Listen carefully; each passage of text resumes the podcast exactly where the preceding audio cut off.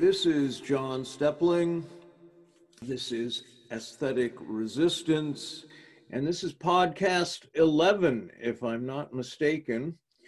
Uh, I'm in Norway here, and I'm speaking with Guy Zimmerman again in Los Angeles. Uh, hi, Guy. John, hey, how's it going? Uh, so you guys had an earthquake last night, a small yeah, one. 3.7, I think. I just looked it yeah. up. Well, yeah, no earthquake. It was close, you know, it was close. It was, um, I think it was, it was like in the, I think it was in the West Valley. No, Wow. wait, it was in, uh, yeah, it was like right in LA. The epicenter was like right in LA. That's interesting. Yeah, kind of like uh, over by the airport by LAX. It's all getting so biblical, you know? Yeah, I know. I know. What's next? Oh my God. Um, yeah, I, falling from the I- you know, it's it's virtually impossible. I mean, I really do want to start this talking about those films, but it really is virtually impossible to not begin every conversation with something about the the corona um, event, you know, and and and I'm I my takeaway this week is that I am extraordinarily stunned at the visibility of Bill Gates in all of this. Um, and then stunned again when I actually listened to him, um, because he really strikes me as delusional. You know, I mean, I he says things and you think, what? Who are you talking to? I mean, telling people, yeah, everybody, you have no choice. You have to, you know, be vaccinated and do this and do. I mean, he's not he's not the pharaoh you know Right. it's it's very strange but um Yeah, I you know I know, and I I haven't. I have to confess, I haven't. I haven't heard any of what Gates has to say, and I just kind of tune him out, you know. But I also, you know, there's so many. There's so much villainy afoot. You know that. you know, when I hear this, I'm like, I undergo a kind of. There's a kind of mental weird scaling effect in my head because I think about Bill Gates is an evil motherfucker, but what do I then do with Robert Mercer or right the Koch brothers or, you know, good, good God, you know, Trump or any of the other oil oligarchs around the world, Yeah. MBS, the butcher of Riyadh, you know, Mr. Bonesaw, you know, like what do I do with that guy? yeah I don't know. yeah No well but i think i think it's it's frightening. It's it's it the whole thing the quarantine and and and um the subsequent kind of media discourse that has taken place around it both in mainstream news and and in social media has been has been uh it illustrates something about the way the public responds to authority how they respond to the state how they how they respond Well, it's it's crisis. so true. Yeah, it's. I mean, this is something you were asking me about teaching on Zoom and how odd it is. This is one of the things that has just like because what I what I've done that's sort of interesting with these classes, and most of these students are second generation Latino uh, immigrants, like a very vulnerable population in a lot of ways, and also a kind of a traditional population. You know, they come from a very uh, sort of traditional background. Most of them, not all of them and but they're also just you know american kids really you know and they i realize because i have them focus on social media as a way of bringing down you know bringing sort of critical theory concepts down to earth because it's so much about some of that stuff like representation self-representation right power right and and i find and i've i've suddenly just it's been a revelation because i i realized that what what the what what social media has done to an entire generation is that you know they are all t- already terrorized you know they're terrorized Yeah. by the fear you know like sort of the sh- just human every, everyday average human shame structures that uh, get really activated by social media and they're just it, it's just it's amazing what we've done to a, to an entire generation of people. Yeah, I think that's a pretty um, cogent and really perceptive comment.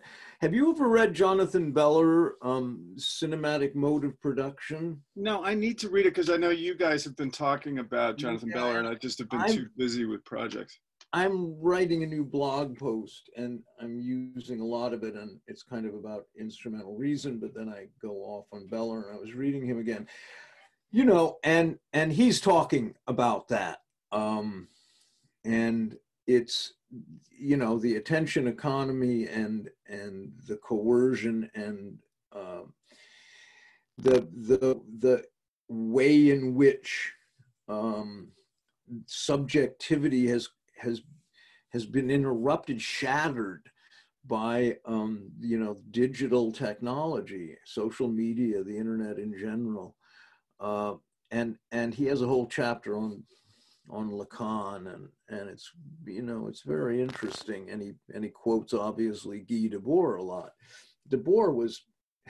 Debord sounds better and better with each passing year. That's all. Well, I- it's it's true, you know, and it's it's um, yeah, I know what you exactly what you mean about about Debord and and sort of the whole situationist, uh, letterist movement, you know, and some of some of the other figures in that, like Constant, and you know, the idea of I always I always feel like um, in Los Angeles, you you there's a strange kind of you know you know constant sort of uh, figure of homo ludens you know the the the you know play the the man uh, man who plays you know the the um that sort of playfulness of human beings that uh, kind of gets stamped out by the uh, urgency of production and and that whole right. um, mechanism, right? And that, you know, one of the things that I love about LA, having moved here from New York, was just that in the in the sort of crevices you could find, you know, people who were completely devoted to play. you know, like, Yeah, you know, it's very interesting, really interesting because um, having young children now at my advanced age is a very different experience than than having them, you know, when I had Lex and I was, I think, 31 then.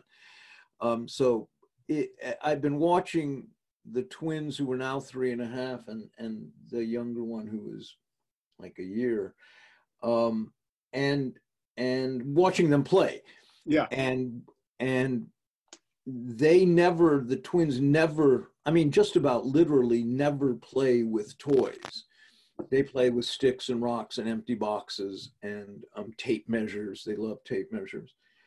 Um, and and i've said this before on the podcast i mean they they they they pretend to be animals um, and they'll have this stick that's actually a, a kind of tape measure, it's a stick measure that you unfold in segments if you need it to get longer. They Yeah. love this, right? yeah, And one day they stick it, they hold it up to their nose and they're an elephant. yeah, And then the next day they're fishing with it. And the next day it's a sword. And then the next hour um, it is something else. And it's just a constant. And that's that's what they enjoy. And they're rearranging the house constantly with pillows. And I can't keep up at all. And occasionally I'll say, What what are you doing? Oh, well, this is a house and this is a cave, and we're this cartoon, we're you know, the, in the forest and we're the fox. And oh, okay. And it's it's it's so it is so it, i mean because i know exactly watching my daughter in the same mode and it's so theatrical it is Yeah. so yeah. Like i'm learning about the world through this mimetic capacity where i can become all these different things inanimate things. You know it's this um and and it's very interesting what happens when language arrives on the scene. This is very lacanian you know there's Yeah. there's a sense of well you know there's an suddenly there's this social salience where you can see your child suddenly is, has access to all this sort of social benefit of language being able to articulate what they need and communicate and everything. But something has gone away. There's an immediacy has gone away and you can feel it go away. And Right. it's quite you know it's quite alarming in a certain way. And you know from a lacanian point of view that you know that arrival that arrival of the symbolic is where you know the self forms and i think uh you know for me i'm always you know think about lacan and, and the way that deleuze and guattari kind of complained about lacan or actually were actively kind of resisting lacan is that lacan like freud views this kind of dynamic as inevitable Whereas, you know, what I like, one of the things I like about Deleuze and Guattari is they say, no, it's not inevitable. It's a choice. It's a socially constructed choice. It's, it is control that we surrender to this alienation in the form of the linguistic and the symbolic. It's not inevitable, you know. And I don't know if they're correct, but it's at least to me less pessimistic, you know. Yeah, it's one one interesting thing is the twins, and the twins are. I mean, that's a whole other discussion because they're identical twins, right? Right. And and that's just freaky. I have to say, it's just freaky, and I mix them up all the time, constantly. Um, and it's interesting because their mother does not mix them up, um, but uh, they they don't watch very much television, but they'll sometimes watch different cartoons, Norwegian things, Hakkebakkeskogen, their favorite, which is actually a pretty wonderful sort of kids mini opera that was that was originally made in the 50s. But um, but but they get extraordinarily invested in the story. And if the caterpillar is threatened I mean, they'll cry. They're really to the point where I have to fast forward to the place where everything's okay um, and say, no, you see, actually doesn't get stepped on, man. It's okay, you know. Um, but but that the mamis and they're just at their they you know they they speak but not you know not extensively they're still learning how to talk and they're from a bilingual household so there's all of this stuff and that's a whole other thing because they speak english to me and they norwegian to their mom um, which is also extraordinarily freaky um, because nobody has you know i speak english to them so they understand that. But anyway that's mimesis right? That's that's that mimetic thing. It's like they engage with the narrative um, they imitate what they see. They invest emotional, the contours of their emotion are invested in everything from rocks to the television show to their parents to their brother, you know. Um, and and yeah, it's there is something um, there is something tragic about knowing at some point that I'm going to watch that all go away. You know, it's very it's very interesting, right? Because what we're really talking about, I think, is the experience of like the infants especially it, you can just watch them one of the things that's so fascinating is that they they are not separate from what they experience in any way right? it's right. they there is a uh, there is a continuity in their experience it, it, the world is not separate from them in the way that it is that we learn that it is right and yep and it's to me, what's interesting is that that separation, and this is sort of affect theory, you know, which I find Silvan Tomkins, uh, you know, his affect theory, which has been misused a lot, but is interesting, which is that, you know, the fundamental human affect, and there are only nine of them, I think, in his view, and every, all experience is sort of mediated through one of these basic affects, which are pre, you know, prior to emotion, and the the primary one is interest excitement and then the the next major one is shame. And for him Huh. shame shame affect he always wondered why do we have shame affect? And it's about it's about the the the suffering that comes from separation so that you are motivated to reconnect to interest excitement which is essentially a form of joy. And then um but you can sort of if it's just an interesting way to think about it that our sense of self is composed of shame affect really yeah, our sense no, of our sense so we're we're sort of pre-alienated And Yeah, and- capitalist production, for example, just seizes on that And- pre-alienated structure, right? this is yeah and that is ties into you know a lot of well adorno and horkheimer but others as well in the theory of instrumental reason right Yeah, absolutely. and with science and and um and Yeah, it's all a form of that. It's all shame affect, really. yeah and it's that that that that that fear of the unknown that fear drives a desire to sort of pre-conceptualize the world the actual yes, conceptualize it ahead of time in a sense with abstractions and that that allows for um, you know classification and predictability. Yes, right? Because and that's science in a sense is absolutely. is is based on predictability. But running alongside that the regressive side of it perhaps or at least partly is the is repetition.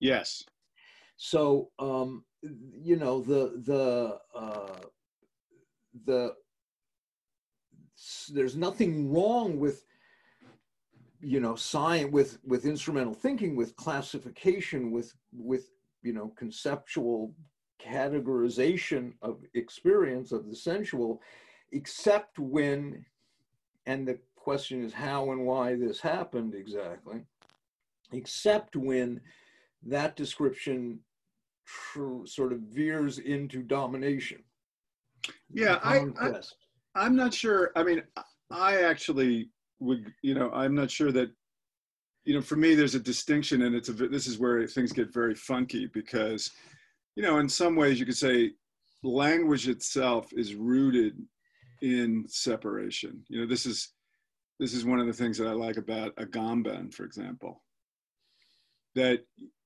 you know he says, oh, you know, the the fundamental lie is when we stake our identity in language, and this is in a sense what Lacan is saying, but again, he's saying it's inevitable.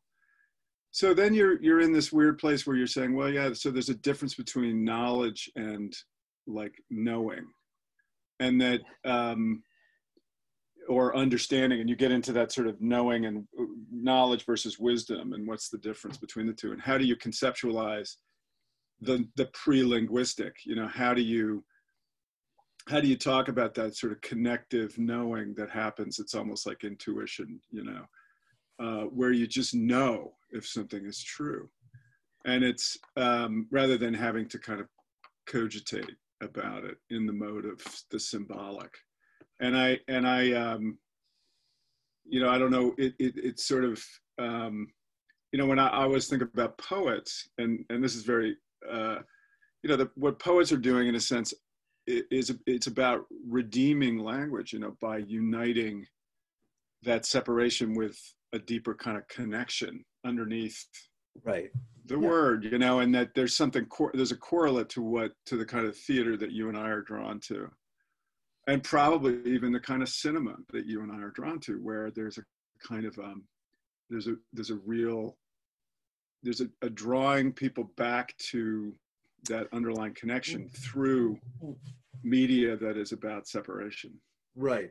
And see, I think no, that's it's very interesting. And and one of the problems I have with um, the Frankfurt School critique of instrumental reason, because I think it's it's essential reading, and I think their critique is very good at at um, sort of explaining the rise of fascism and and how that works and um, whether one agrees with the Freudian anthropology or not, it's it's extraordinarily insightful work. But one of the problems I have is that at a certain point they become deterministic, and and um, Beller does this too. He's like a techno determinist, um, and and the counter to that is indeed poetry or or writing that is poetic, theater that is poetic, or any art form. Because I was thinking today, like I'm talking about, because Beller talks a lot about photography, and he has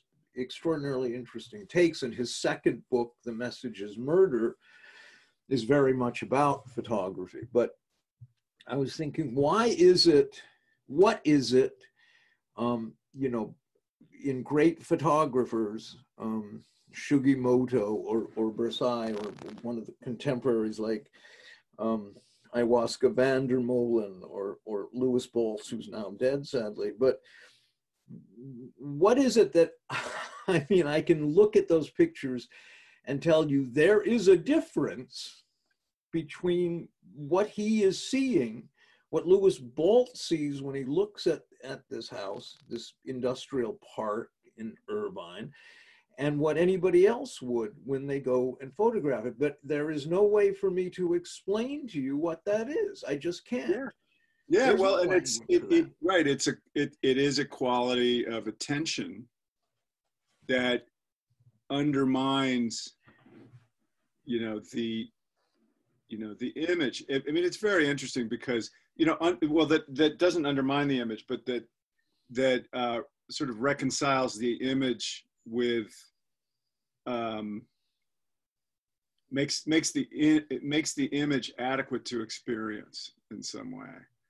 And i i uh, you know i'm instantly and this is something i've never really been able to fathom to be quite frank but you know the the distinction in in deleuze's cinema books about the time image and the space image and how because you and i were going to talk about certain directors right. Like antonioni and fassbinder who kind of do this strange idiosyncratic move within this this technology, this you know uh, representational technology of cinema, and are able to kind of tap something similar to what you mentioned with Baltz, which is um, a, you know a, a, an adequation, you know, making cinema adequate to experience in some very uncanny and poetic way and Deleuze links it to our experience of duration. It's a very Bergson kind of move. But um, anyway, John, I'm just tossing. No, that but out. that's but that's really interesting. I mean, there's no reason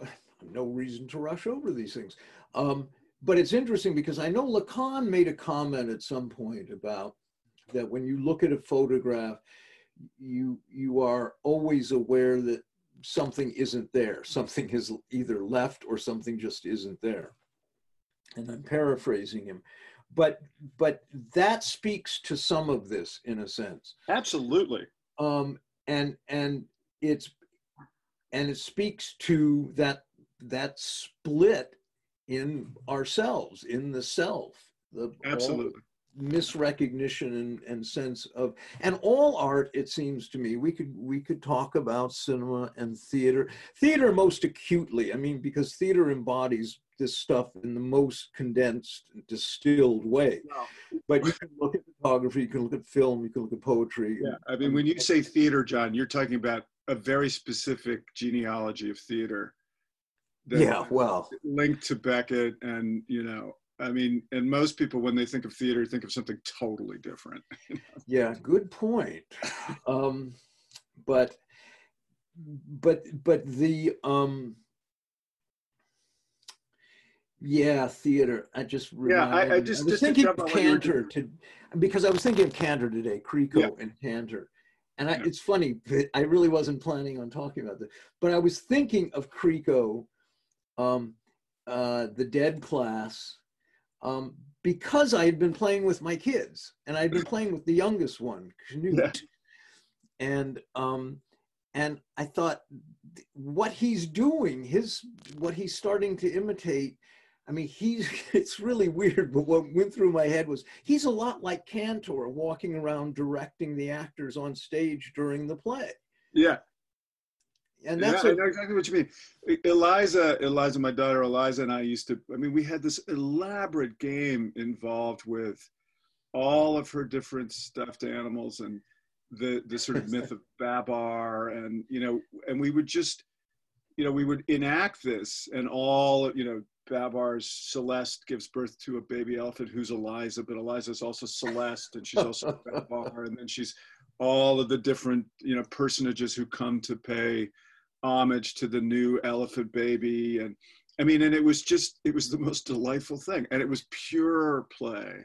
Yeah. Pure imaginative engagement with, uh, you know, the, the, the sensory world, you know, and, um, so I know exactly what you mean. It's just inherently theatrical and and I and I think that it's you know it's that unalienated state of being that we all remember on some level. Yeah, and that's um yeah. yeah, that's a really interesting childhood amnesia is another topic we could spend, you know, hours. Yeah, and it's always trauma, right? It's always it's it's interrupted by trauma. And of course, you know, the thing about the human the human fuckery is that you know, we have these huge brains that are so sensitive and we're born premature because otherwise we couldn't emerge. And then we're dependent for two years or a year and a half, whatever. And inevitably there's the problem of the unresponsive other. And we're we are traumatized by terror because we can't set we, we're not we're not autonomous, right? And so and it's that terror, I think, that um, that's the seed of the of of the self in a way. That's our sense of being separate. But absolutely workable. Yeah. And it's absolutely. just you know, and it's just like it's a major at this point when you because I was thinking back about you know this social media this just recognition that this generation of kids are just fucking they're just terrorized by social media Absolutely. just by how any one of them could fuck up and say something and suddenly be one of the ones who is being cyberbullied or canceled or ridiculed. And they see this happen to somebody that they that they care about and they think well i could intervene but then it might be me. And you can just right. see they're, they're completely no and i mean i see i see grown adults in their 40s terrorized on social media and and fall apart and close their account and then come back sheepishly six months later because you know. Yeah it's ter- i mean it's and it's and it's it is essentially what we're talking about. It is it is the the self structure as a trauma structure. It is a structure of trauma and so of course and this is very consistent with the frankfurt school. Of course you know it goes and this you know it it, it rolls forward and produces its own extinction scenario you know where yeah. which is sort of what we're in you know, which well, is can yeah. can the species outrun its own aggression and its own you know sort of traumatic uh, reactivity? You know, well, there is there is there is a truth in whether it's completely correct or not. I'm not sure, but there is a truth in in the Odyssey chapter of Dialectic of Enlightenment, which apparently Adorno was responsible for almost completely. Um, with Odysseus, um, in a sense, uh, it's like an introversion of the sacrificial mechanism. He sacrifices his inner nature to um, overcome or, or outsmart the law of equivalency, which is, you know, exchange value. Yes, yes. And um, and so he's the first bourgeois man, and that, but within that sacrifice of inner self is you know the germ of of all later pathologies and and um, toxicity psychic toxicity and terror. Uh, and and and and fascism and that that you know i mean adorno saw this as kind of inevitable on some way and i'm not sure if it is but god these days it certainly feels like it. Um, but see, I think intersecting that at some point, which none of these guys lived long enough to see, is what we're talking about the, the, the world of social media, the internet, digital technology, the fact that there is such an extraordinary acceleration um, of time for everything. Uh, and and do you know uh, Manfredo Tafuri? T A F U R I? Yeah, you know, I know the name, and it's one of those. I don't, I don't, I haven't read any. But yeah, he I, didn't uh, write. He didn't write very much, but you should read his book. He was, you know, an architect, sort of Marxist architect, architectural critic. Um, and he's very, very amazingly insightful. And one of the things he talks about is the acceleration of time and its effect on on architecture vis-a-vis capital and anyway, um, I digress. Uh, but yeah, I I think that that this is the this is the challenge in one way um, because that that shattered subjectivity, that discontinuity to the self that seems to have been intensified with with these technological advances, certainly with with cyberspace and stuff, um, have have created now whatever it is the third generation of um, like you just described terrorized kids, but also with a kind of not all of them, but many with a kind of generalized autism in in effect. Um, and that's a kind of misused and overused term these days. But Debord uses it, which is why I. Well, it's very it's very strange. You know, it's very. Um, you know, it's it's it's yeah, it's very strange because uh, there are also these emergent phenomenon of this kind of rampant. I mean, because it's true right? It's it's it's this generalized self repression and alienation but it's also this kind of un, heretofore unheard of connectivity.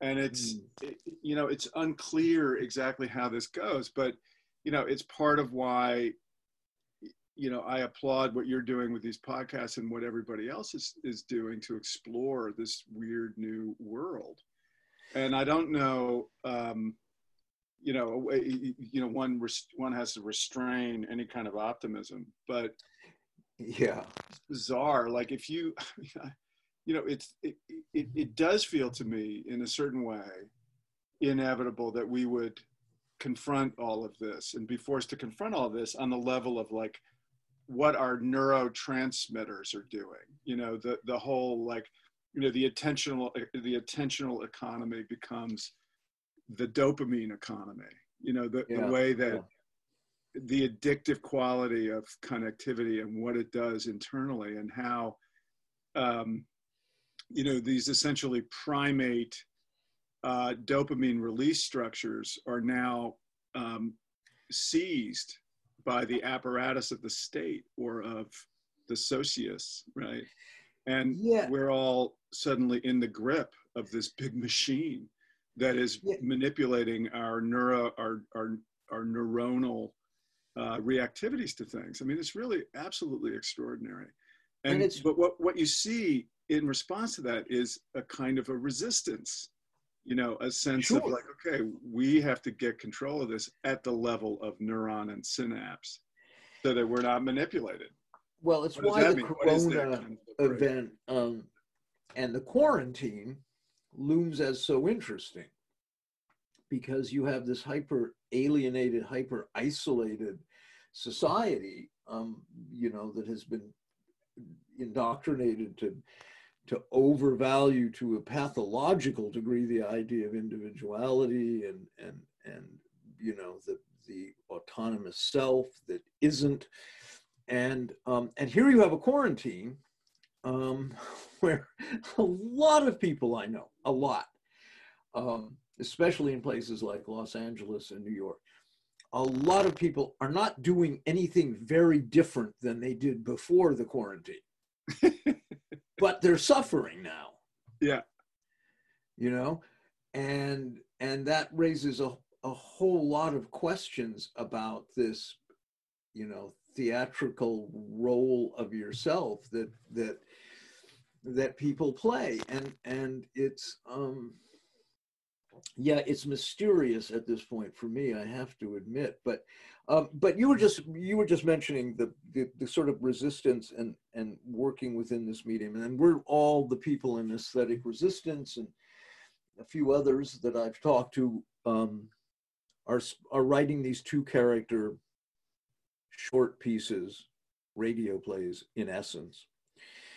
Uh, and I've been meditating on on the one I'm writing because I find I am faced with different I don't want to use the word challenges, but you know, different set of of um,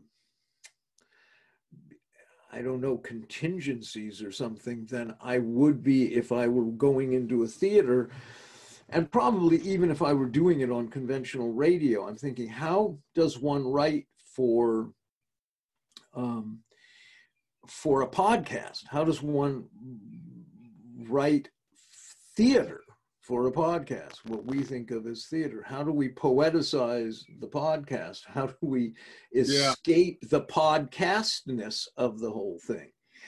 It's very strange, you know. Uh, it's a, it's an interesting challenge. I know exactly what you mean. But you know, um, I mean, um, I think it's I think you know the remarkable thing is, and again, this is where this is where I find you know this split between you know the Lacan Freud and the and the sort of Deleuze Jung kind of view is um, you know, there's the suggestion that in these podcasts, of course, that you could, you, there's no reason, you know, like, you know, the, the reason you and I are engaged in sort of um, producing and, and admiring and, and supporting and cultivating the poetic is because the message that the poet, that, that, a, that a line of poetry carries with it is, we can go there right now Right now, mm-hmm. we can pierce through all of this alienated crapola and we can go to that place of non of the non-separate and of you know that fundamental uh, you know that underlying non-separate place which i think is a place you know it's it's it's joyful and playful right well i i think it is but i think i do think it is um but I think that that we are looking at, and this goes back to Beller a little bit because he has this this idea of the unconscious of the unconscious um, that is that is linked with, you know, electronic media and movies and that we dream in in film strips and things like that, um, and that and that our daydreams are almost anticipating semi-prophetic um, of of prophetic in terms of future technologies. But but the point is that that um, I think I think there is a surplus unconscious that is very dark and traumatized and um, and terrorized and and all the adjectives you can think of death infected morbid for sure uh, that for sure. comes along with this that and i think that's what i feel i'm i'm looking at when i when i've as i've started to write this this well piece. it's very you know john it's very you know it, it it's very beckettian i mean when i the first thing that comes to mind when i think of because when i say that this underlying this poetic impulse is joyful and playful that doesn't mean you know i mean to me that's the effect of watching tragic drama in fact. Sure sure. And yeah. it's it's not like a recommendation for like you know uh, but but you know like beckett when i think of his late uh his late theater pieces that were just sort of utterances you know i think those are what point toward podcast drama honestly. Yeah I mean, no sure you know it's just, sure i think that's really astute. Did you ever see his the the the short television pieces he did? Yeah with with uh, buster keaton do you mean? Well or, um, after that he did a series for german television. I don't think i saw that no. they're like oh they're amazing and i don't know why they're not shown more. They're mostly silent. In fact maybe they're all silent. I'm not sure. Um but you know they're like six minutes they're black and white and there's an old man in in profile sitting and he sits for six minutes in absolute stillness and then a hand enters the frame um, a, sort of diagonally from where he's been looking and that's it the end. You know i mean it, what's interesting about do you know that beckett at one point as a young man wrote to eisenstein wanting no. to be his assistant. Do you know that? No. yeah, it was like, you know, it's it's similar to what you know this this this insight about Joyce that you know, at one point James Joyce had gotten all involved in this idea of starting a chain of movie theaters in Dublin. it's like you see these, you know, the crazy sort of uh, ideas that artists get in order to kind of well of i but i think you know it's like wittgenstein used to go to the movies any movie apparently as long as he could sit in the front row you know um, and and would just sit there and, and zone out and i get it i mean Yeah. i get it Yeah. um, there I gotta check out those, those Beckett German TV things. I want to check them out. oh yeah you have to they're But they, I- they, I mean, the reason I thought of that is that it's, it sounds like a, a crazy kind of extended moment out of Eisenstein. You know, I don't know. Yeah, well, it's it's they had it oddly enough. I saw it at um MOCA, I think. They had it in a little theater and you could just walk. It was on a constant loop, you know, all day long. Right. And you could wander in and out and watch.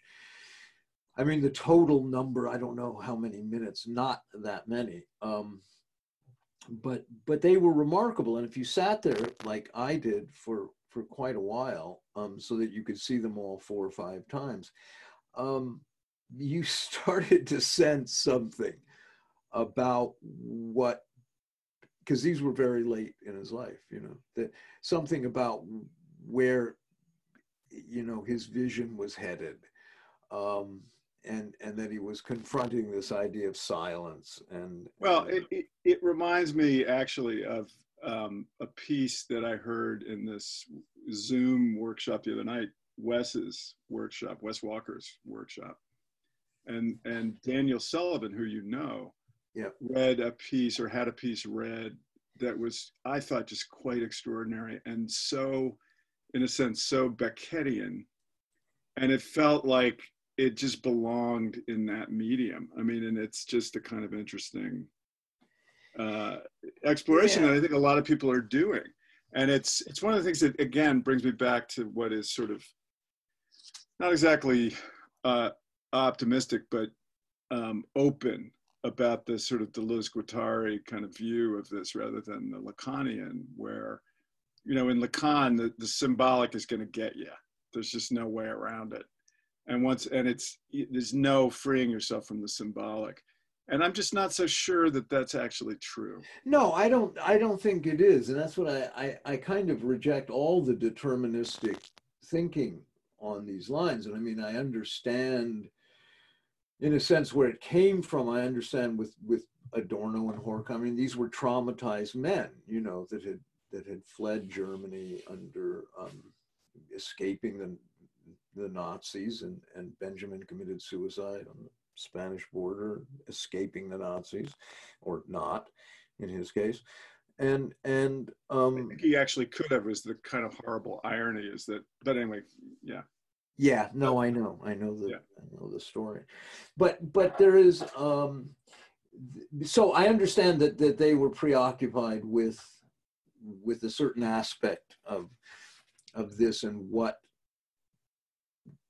the mechanisms by which instrumental thinking reasoning came to subsume the the the moralistic or any other form of reason and that means came to eclipse ends and and all of the rest of it. Um but but i think that in a sense they also stigmatize um what they're calling instrumental thought in a way that is not quite precise enough because you know we're you're not asking to return to you know 14th century inquisition either right? It's like we don't want church dogma and and we you know there certainly were good things about the enlightenment. They were mostly good things about the enlightenment. It's just that the seeds of something diabolical and really malevolent and a distillation of the barbarism of earlier the seeds of that were carried along with this notion of progress. And and and and that's why i think that that that the writing one does now for if it's a podcast but maybe even in th- that there's something of of a smallness that is that is required. I don't know how else to put it.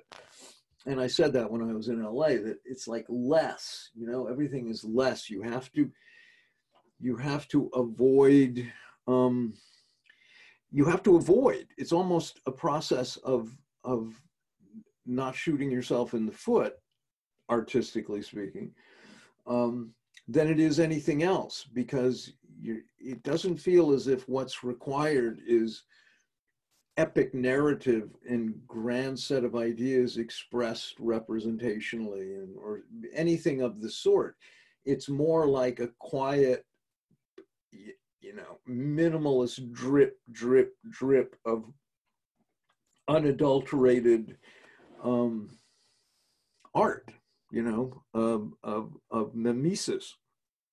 And and that to do that you you have to be very careful and take an enormous amount of time and listen very deeply to what you yourself are writing. And that's that's very difficult shit because we live in a society as you pointed out um, that shames and stigmatizes and lynches cyber lynchings go on daily. There's enormous sadism and violence it seems to me on on the internet and and the quarantine. I mean, how, you know, how long did it take for the quarantine to get to leg monitors and and um, you know house arrest where they go in and remove children because they're infected? Um, all of this stuff. I mean, it didn't take but a few weeks to go from okay, let's take care of the elderly, and we don't want this virus to get. Wear your mask, wash your. And now it's like police are out harassing people and and and um, there's a you know a huge um, industry, cottage industry growing up in the making of like you know designer face masks, and I made a joke about that in like day three, and the joke's on me. Um, be, because like Nike and New Balance and all these places are are making face masks. Um, but it but it leapt so quickly to the most authoritarian responses um, and and the most sadistic and fascistic. It just happened like in the blink of an eye. Um, yeah. And because that's that's just there. It's there well, just it's, below the surface all the time. Yeah, and it's this weird thing because of course the virus is about how non-separate we are from each other. I mean, you know, it doesn't observe, you know, the the identity differences that we stake ourselves on right? It flows through a population you know and it's not it's it's like i mean in some ways the the you know the in some ways this whole experience undermines some of the premises of uh, individualism very much so. Of course yeah absolutely. And that's one of the things that's sort of interesting is that it you know it's it's essentially it you know the virus is a communist. I mean, you know? Yeah, and and you're seeing, um, yeah, you're seeing uh, of, of weird pockets of of clarity in people I hadn't expected to be to have that response that that are and that are grasping that that the corona story is an allegory you know um, that's it may, yes. it may be two allegories in fact but yeah. um um and and because it just seems hard to avoid seeing that recognizing that and right and the other thing is that i mean one of the one of the very very minor and i know we're probably close to the end of the time but the, that's fine the um you know it is remarkable how plastic the social milieu has proven to be. I mean in the sense that if you think about Margaret Thatcher and there is no alternative, you know, that kind of view of um, there's Bill no Gates, other way to have be. no choice. Yeah, there's no other way for us to be than you know savage capitalists who um, you know spread misery and death. Right? There's no yeah. other way that we could possibly be. And suddenly, within the span of like a couple of weeks, we've revised some of the very basic parameters of of our experience that had defined the last 30, 40, 50 years or whatever. And even just in, in LA, it's very apparent because the sky is blue. The highways right. are empty, although they're getting full again. But you know, the carbon footprint went way down. And it sort of begs this question of like, can we liberate ourselves from this sort of uh, petrocarb, you know, you know, this this oil uh, well it's i think I, living, right? I think I think the Corona story has also revealed, in probably unintended ways, um, uh, when I say intended, I mean from the state's point of view, they were, you know, they're marketing fear and they're, they're very happy to extend um, all social control and restrictions possible, erosion of civil liberties, surveillance. They, they're happy to do that. But, but there has been an unintended, um,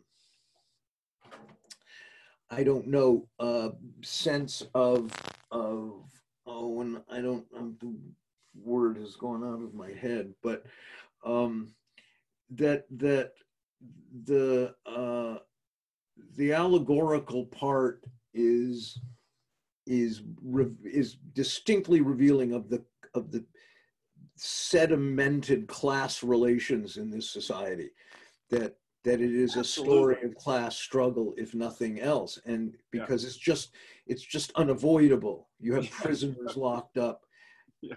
getting all of them getting infected you have you know the sailors on nuclear powered submarines all yes. infected you have the whole vast yeah. underclass you know um, the most vulnerable to this and these stories are not amenable to like bourgeois um, storytelling. They, there, there is no fit narrative that makes sense of this besides a very radical political one you know? Yeah. Um, and and it's just it's just it's just amazing because um, it, it, it, the the the the sort of villainous people like Cuomo and Gates and Trump and these people who are Fauci. I mean, the corruption is so extensive and so sort of frightening and in in its in the degree to which it exists, um, then I think it's very hard to miss for almost anybody. And so people are are in denial about the narrative, and then they invent new narratives that are that are more fantasy-like than ever. Um, it's it's very interesting. Well, um, yeah, we you know we had meant to talk about Yeah, we meant to talk about something else, but maybe we'll do it again. So yeah, but you know, in a way, this is about Fassbinder and and and and Antonioni. And of course, we absolutely should do it again. Because I think when we talk about that um, elusive, ineffable quality when you sit and watch something, Antonioni is one of the great versions of, of oh, that for experience. For sure. Right. And, and, um, it was interesting. I, I was happy. And Bresson, for that matter. Yeah, absolutely. And and I was happy to see Beller mention Zabriskie Point in his book. I thought, my God, nobody mentions that film anymore. Yeah. Um, because it was seen as such a failure, and it's it's really an awfully interesting failure if it's a failure, and I suppose it is. But um, but yeah, the, I think I think of Antonioni as as anticipating um, Lacan, Deleuze, Guattari, in a sense, um, without any direct causal kind. Just within his mise en scène, there is something that speaks to, and there is in Bertolucci too, by the way, but he's more overtly political. In in Antonioni, it's existential somehow. It's it's in L'Avventura. Uh, it is that those empty wall spaces, you know, yes that are that are accusatory somehow and and yet not i mean it's we'll have to do a whole podcast on this because i think that's that's worth talking about. Okay well listen um let's wrap this up. Um those of you who are writing pieces guys send them to me because we have to organize the recording of them and i hope on aesthetic resistance here on soundcloud